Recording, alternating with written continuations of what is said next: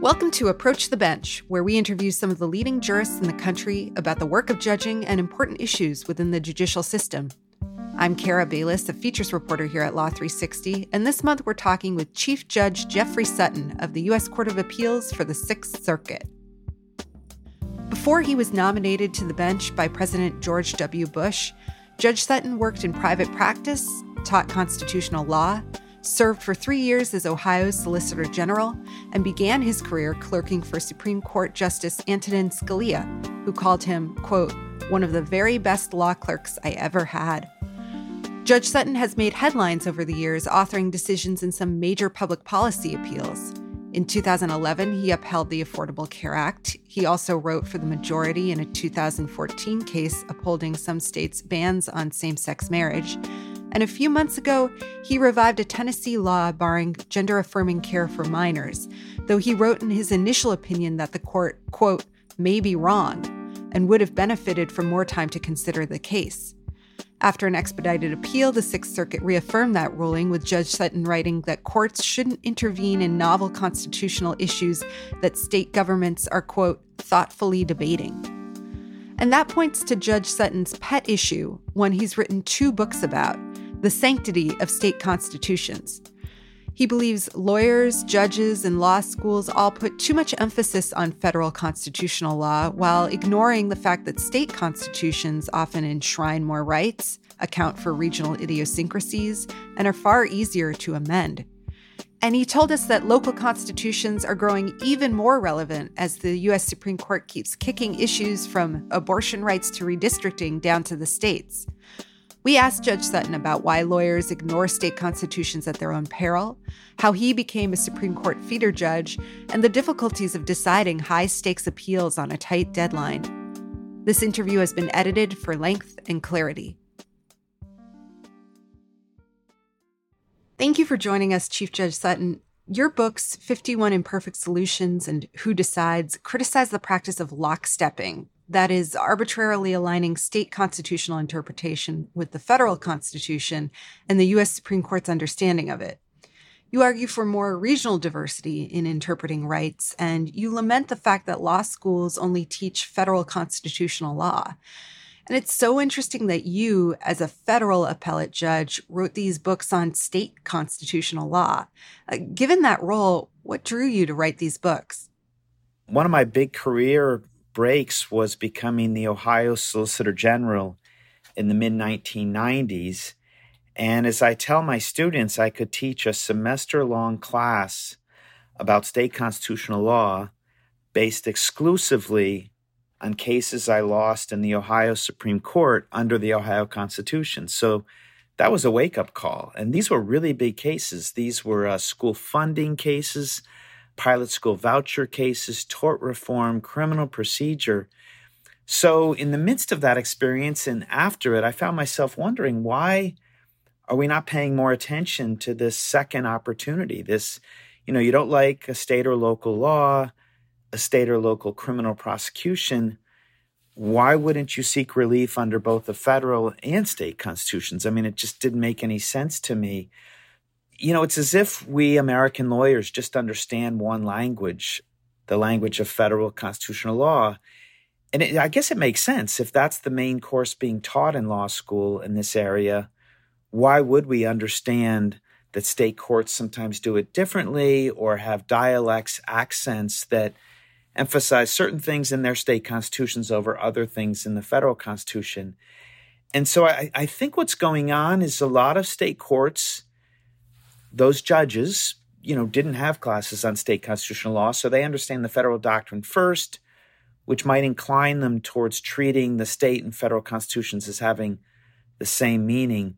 But it's a chicken and egg problem because most state court judges would say, you know, we're referees, we're not players. And if the lawyers don't bring an independent state constitutional claim and they don't rely on the state language, the state history, why we really don't have authority to treat the state constitutional guarantee as separate. They've got to bring the arguments to us. Um, I think the thing that will surprise most American lawyers is if you were to read Article 1 or Article 2 of your state constitution, you'd see very quickly that the rights we know so well in the Federal Bill of Rights, 14th Amendment, really have quite a bit of variation in the state constitutions. Uh, quite often, the state constitutions are more specific. Um, most of them, for example, not only have a free exercise right, but a right to conscience. And so you start to see wait, gosh, the language is different, different words, different meaning. In fact, I think the thing that most of us have forgotten is that the origin of our federal individual rights, our federal structural protections, all came from the state constitutions. So it's really quite ironic that we lockstep with the federal constitution. If we did lockstepping, you'd think it would be the other way around, that federal judges would look to state courts and state constitutions because that was where all of these great guarantees originated. So I think we're making progress in informing, educating people about these two tracks. I think it's not going to take a lot more work because, you know, most American lawyers appreciate that we can have 51 different tax systems. And I think, I think people are going to, it's going to dawn on people soon that the same is true with constitutions. I wonder if your books may be even more relevant today than they were when they came out a few years ago, given some of the recent U.S. Supreme Court decisions. Uh, the one that's most obvious to me is Dobbs versus Jackson Women's Health Organization, which, in doing away with the federal right to abortion, made it a state issue. It seemed everyone on both sides became very interested all of a sudden in what their state constitutions said. Do you agree? And are there other ways state constitutions are now in the spotlight? It's a great point. Just think of these two data points that in June of 2022, the country hears that the court has overruled Roe and Casey.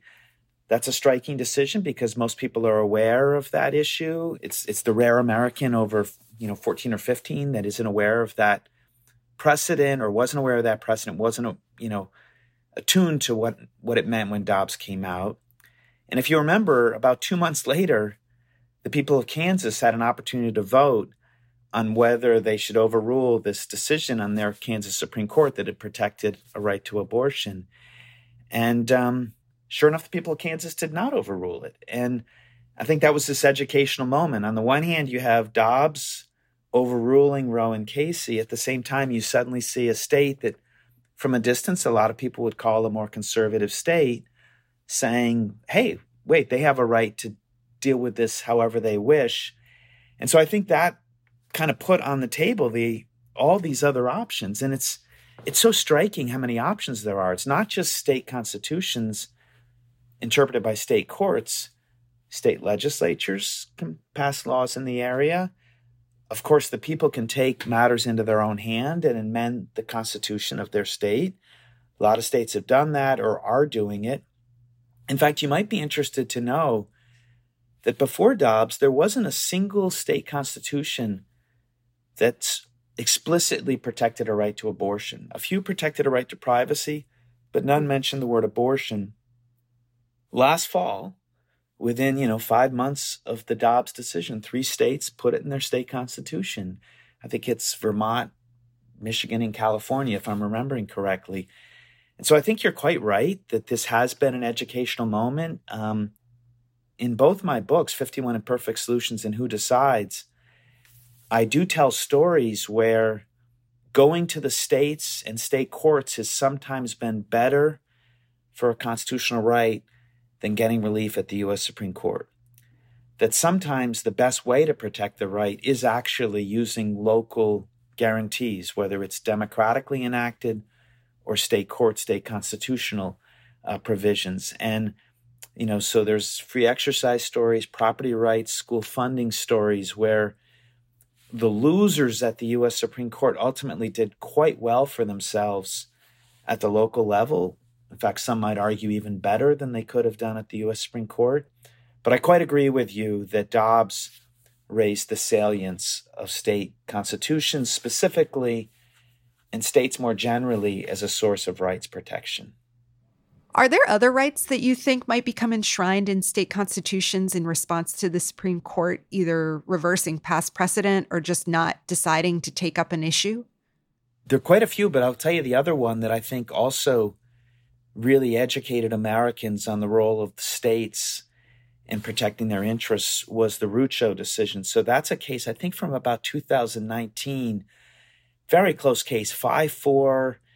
And the majority actually overrules a decision from 1986 where the court had said that challenges to political gerrymandering or extreme partisan gerrymandering were cognizable under the 14th Amendment.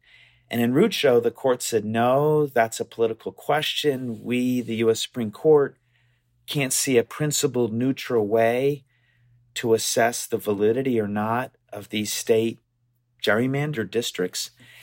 And when it comes to um, that particular issue, extreme partisan gerrymandering, the states once again have been really active. So you've had constitutional amendments at the state level, quite a few state Supreme Court decisions, state legislation, the creation of independent commissions to draw new districts.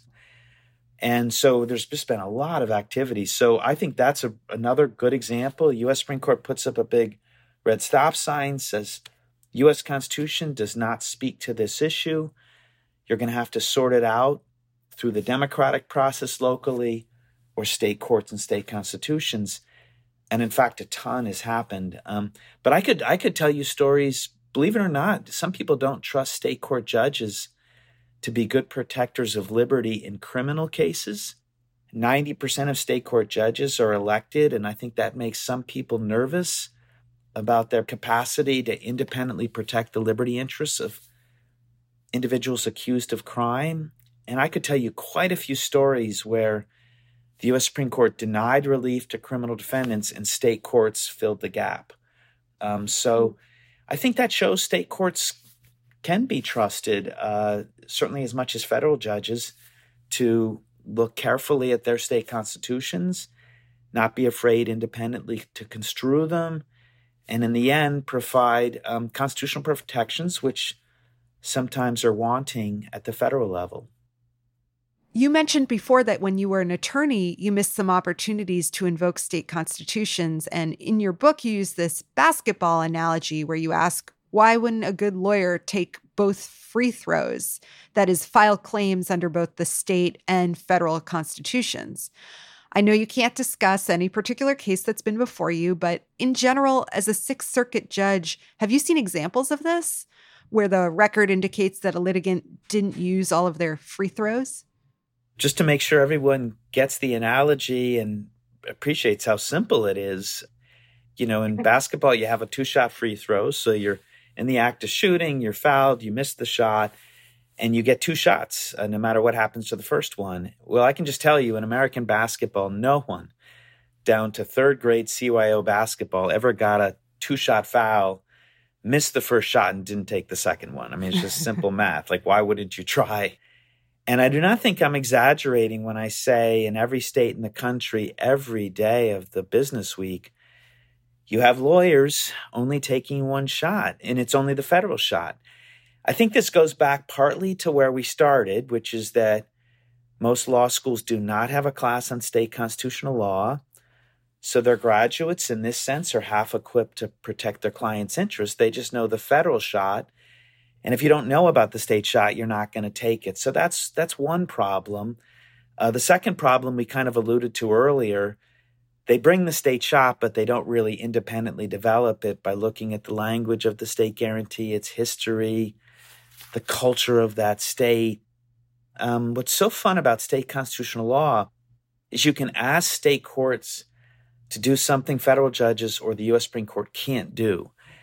I'm not allowed as a federal judge to customize the meaning of the prohibition on unreasonable search and seizures just for the experiences of Ohioans or Midwesterners or those in rural areas versus urban areas. The US Supreme Court is construing a document for all 330 million of us, 51 jurisdictions. But the Ohio Supreme Court can construe a guarantee in a way that customizes it to local conditions, local traditions, local values. So that's a really exciting opportunity, both for the lawyer and the state court. Um, we don't get the two shot opportunities that often in federal court, I think usually when people bring this two shot opportunity, they usually want to go to state court and bring the federal state claim there. Um, in federal court, you run into sovereign immunity issues if you're suing the state or state officials. Now, if it's a case involving the city, however, we could get a state claim. But in 20 years, I think I've had three or four state constitutional law cases. And in every one of them, that state was a lockstepping state. So my ship didn't come in. Let's put it this way. I, I, I, think I would have written a very long opinion had I had the chance. Uh, but I think the state courts are a very fertile area for it. And I think most state court judges have been saying to me they have noticed an uptick in these claims and the briefing of these claims and an awareness that this is a second way to help their client. There's a case called Utah versus Strieff, S T R I E F F.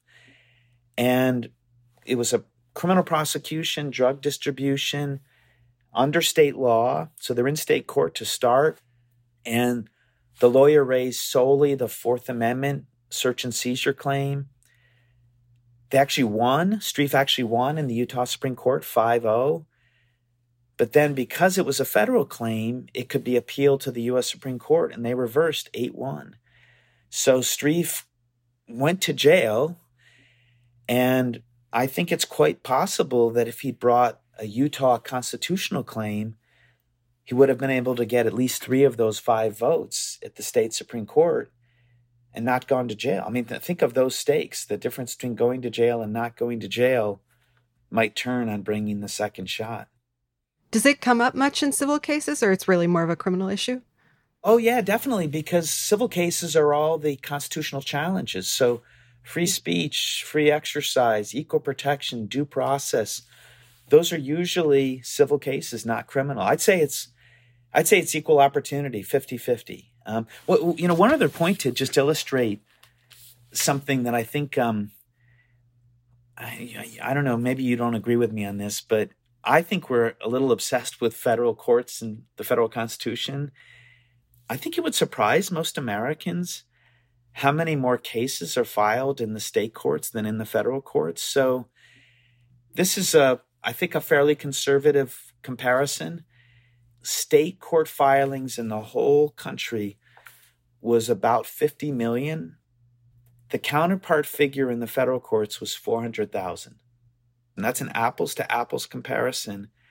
And all we want to talk about are the 400,000 cases in federal court where you know, if the rule of law doesn't exist in state court, well, I would say it doesn't exist. I mean, that's 50 million cases. So I sometimes think we're losing focus of where we ought to put a little more priority.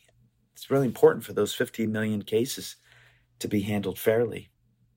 Not to focus on more federal issues, but you've been identified as a Supreme Court feeder judge, uh, and you've fed law clerks to every sitting member of the court except for Justice Jackson, who's only been there for one term. And I think that you did have someone go to her predecessor, Justice Breyer.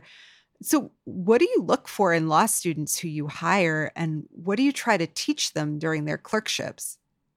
I think um, the thing I really enjoy and have had the good fortune of just having so many clerks that have this attribute is um, people that enjoy law. In other words, enjoy trying to sort out the right answer, aren't intimidated by a difficult puzzle to be solved. In fact, it creates enthusiasm in them and passion. You know, law fundamentally is a service profession. We're trying to, as judges, sort out the right answer between two parties. When you're in practice, you're standing in the shoes of someone else, seeing the world through their eyes and fixing their problems. And I think I've been fortunate to have clerks that really care about that client, at least when they're working for me, that client being the rule of law and really working hard at finding a good answer to, you know, just, it just seems we always have something that comes up. I got to tell you, in 20 years, I see no end in sight to difficult problems of federal law anyway. And, you know, I, I also feel like I've been really fortunate to have clerks that not only enjoy trying to sort these things out and be neutral and honest about it, but are also good hearted and kind people, which I'm sure Supreme Court justices enjoy having people that are team players. And you, you want someone who has smarts, but that's not always um, enough by itself in a small chambers. I mean, if you've got six people working together, it's nice to have people with character and, and good human qualities. And yeah, I think I think uh, being a law clerk's a great idea. I mean, not too many people on their deathbed said, if only I'd had one more year at the firm, my life would have been complete. So I think clerking's a great idea and it can be a really great way to grow as a young lawyer. It certainly worked out for me. I, I really, my writing and, and kind of understanding of federal law really developed quite a bit during my clerking. Are there any lessons that you learned as a clerk that you try to impart to your clerks? Work hard, but be humble. Uh, you know, you, you know, there's law's difficult. I don't know what to say. I mean, at 62, I still find it incredibly difficult, and I don't have to force myself to be humble anymore because I just have so many experiences that have made it impossible for me not to be humble. I do think sometimes when you're young and you don't have a lot of experiences including experiences of failure, you sometimes um, don't appreciate the need to be humble about dealing with difficult uh, problems. And I think that is a virtue. And there are not a lot of virtues of aging, but that is a virtue of aging. It does make you a little more humble about the next case when you're you might be inclined to think there's an easy, very clear answer for all time. And all it takes is a few years of watching that decision unfold before you realize ooh, I didn't think of that, or ooh, I didn't think of that other possibility. So that can be a lesson in itself, which I think is impossible for the clerk to know. It's it's it's a great feature of the judge clerk interaction. Once the judge has been around for a while, they they develop that humility and the clerk has this enthusiasm of, hey, let's just fix this. And that enthusiasm is really valuable idealism super valuable and I, I, think it makes for a great partnership in terms of decision making speaking of humility at the end of a recent opinion on an emergency motion you wrote and i'm quoting here we may be wrong it may be that the one week we have had to resolve this motion does not suffice to see our own mistakes now, circuit court judges are often called on to quickly adjudicate tough legal questions, but that particular sentence made me wonder about what it's like for a panel to be on such a tight deadline. Can you speak generally about how the process for deciding emergency motions differs from other appeals? Yeah, I, am afraid it's um, it's an unavoidable feature of any court system that you're going to have some emergencies. Uh, so as examples, um, capital cases. So, an execution date, the filings have to be brought before the date and they have to be decided before the date. Sometimes immigration cases have that where someone's about to be deported and they have a claim and we need to decide it, or it's best decided before they're forced to leave. And sometimes uh, constitutional disputes, um, the state legislation, you know, whatever it is that democracy has produced, sometimes has an immediate effect on people that you know they think is unfair to have to deal with. Um, so I don't I don't know a way around emergency cases. I wish there were a way around them. I don't care for them because sometimes they implicate issues that deserve more than a few days or more than a week. Um, one thing that U.S. Supreme Court has done is something I think the lower courts are learning to do, and we've kind of followed their example. What you can do is you can make a quick decision about what the status quo ought to be. Very hard, like just not sure what it should be, but you make that choice, but then you limit the suffering of the losing side by expediting the rest of the case. I happen I, that strikes me as a pretty good idea because sometimes you know maybe you could decide in three months what um, normally would take a year, 18 months. And if you do it in three months, the loser at the status quo, the emergency stay thing, doesn't lose that much because they only have to wait three months. And I, I feel like that's pretty healthy. That seems to balance the, um, gee, we're at real risk of error of deciding too quickly. Like, can you really know everything in, in a week or three days? At the same time, you're not forcing the loser of that stay motion to suffer through the status quo for two years. Um, the, the, the only other thing, though, I would add is, at least at the U.S. Supreme Court level, I think they sometimes benefit by more inputs. In other words, one nice thing about sitting at the top of the system is they have 50 state courts that could issue rulings, 13 federal courts of appeals that could issue rulings, obviously lots of trial judges that could issue rulings. And sometimes that really sharpens the issues and makes improves the odds that they make a good decision. So I think I do think time is your friend up to a point. Like I'm after a few months, I'm, I'm pretty confident I'm not doing any better. I will be spinning my wheels, but I'm sure a few months is better than a week. And, you know, I, I think I was saying earlier, if it's true when you're young as a judge, you issue a decision and then you you watch how it plays out over a few years, and that can be humbling as you realize you hadn't thought of all the dynamics. I think the same thing is true in a single case, you know, full briefing, full argument, full time to converse with your colleagues. I don't know, just I think it lowers the risk of error. And, and sometimes I think that's our biggest job. Not not so much be, being so sure we're getting it right, but lowering the risks of error. This might be a really obvious question, but what would you do in those three months that you just can't do in a week? Well, I, I will tell you one danger of being a judge for 20 years. You start pulling the trigger too quickly. You're like, oh, I've seen this one before. And, um, but a week is not enough time to read the relevant decisions. The week is not enough time to write a really thoughtful decision. I mean, the harder the case, the more important it is to really take on the best arguments that the losing side is making. I think most judges would agree that the opinion writing process is really valuable because it disciplines us to make sure we're not acting just on policy preferences or worse biases that we're we're actually doing something in a reason neutral way and i think most judges would also agree that the main audience is the losing party and i just think a week is not enough time to really make sure you've done that in a case that has a lot of relevant precedents, you're just not going to be able to read them all in a week. So that's that's a little damaging.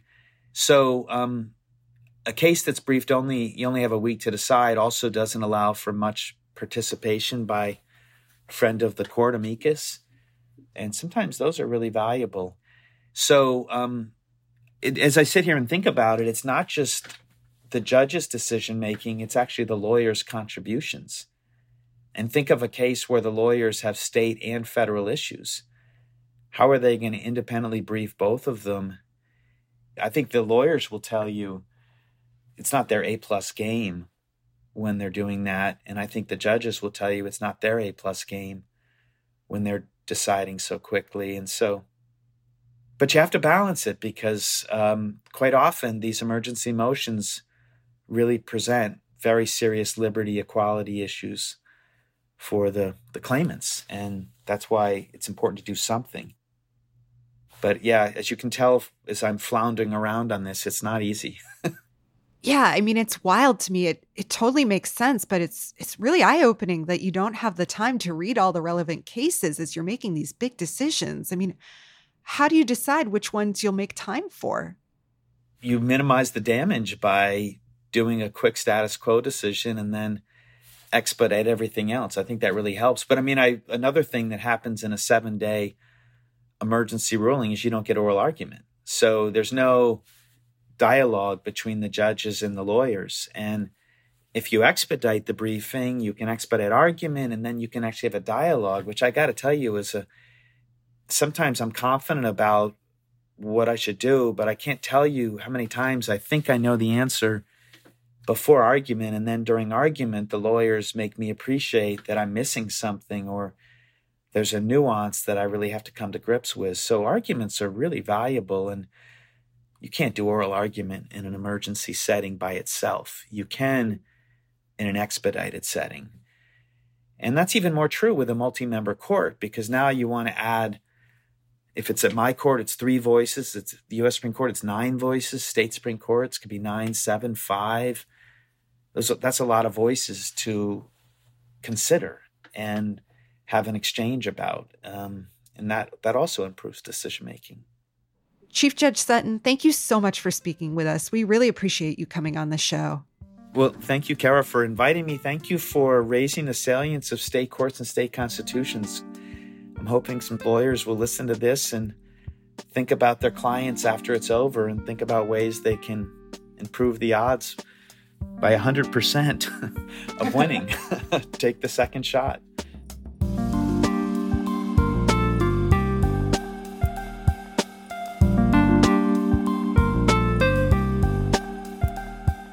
We'd like to thank our guest, Chief Judge Jeffrey Sutton. Our episode was produced by Stephen Trader. Our executive producer is Amber McKinney. Music for the show comes from Law 360's own Kelly Marciano. Thank you for listening.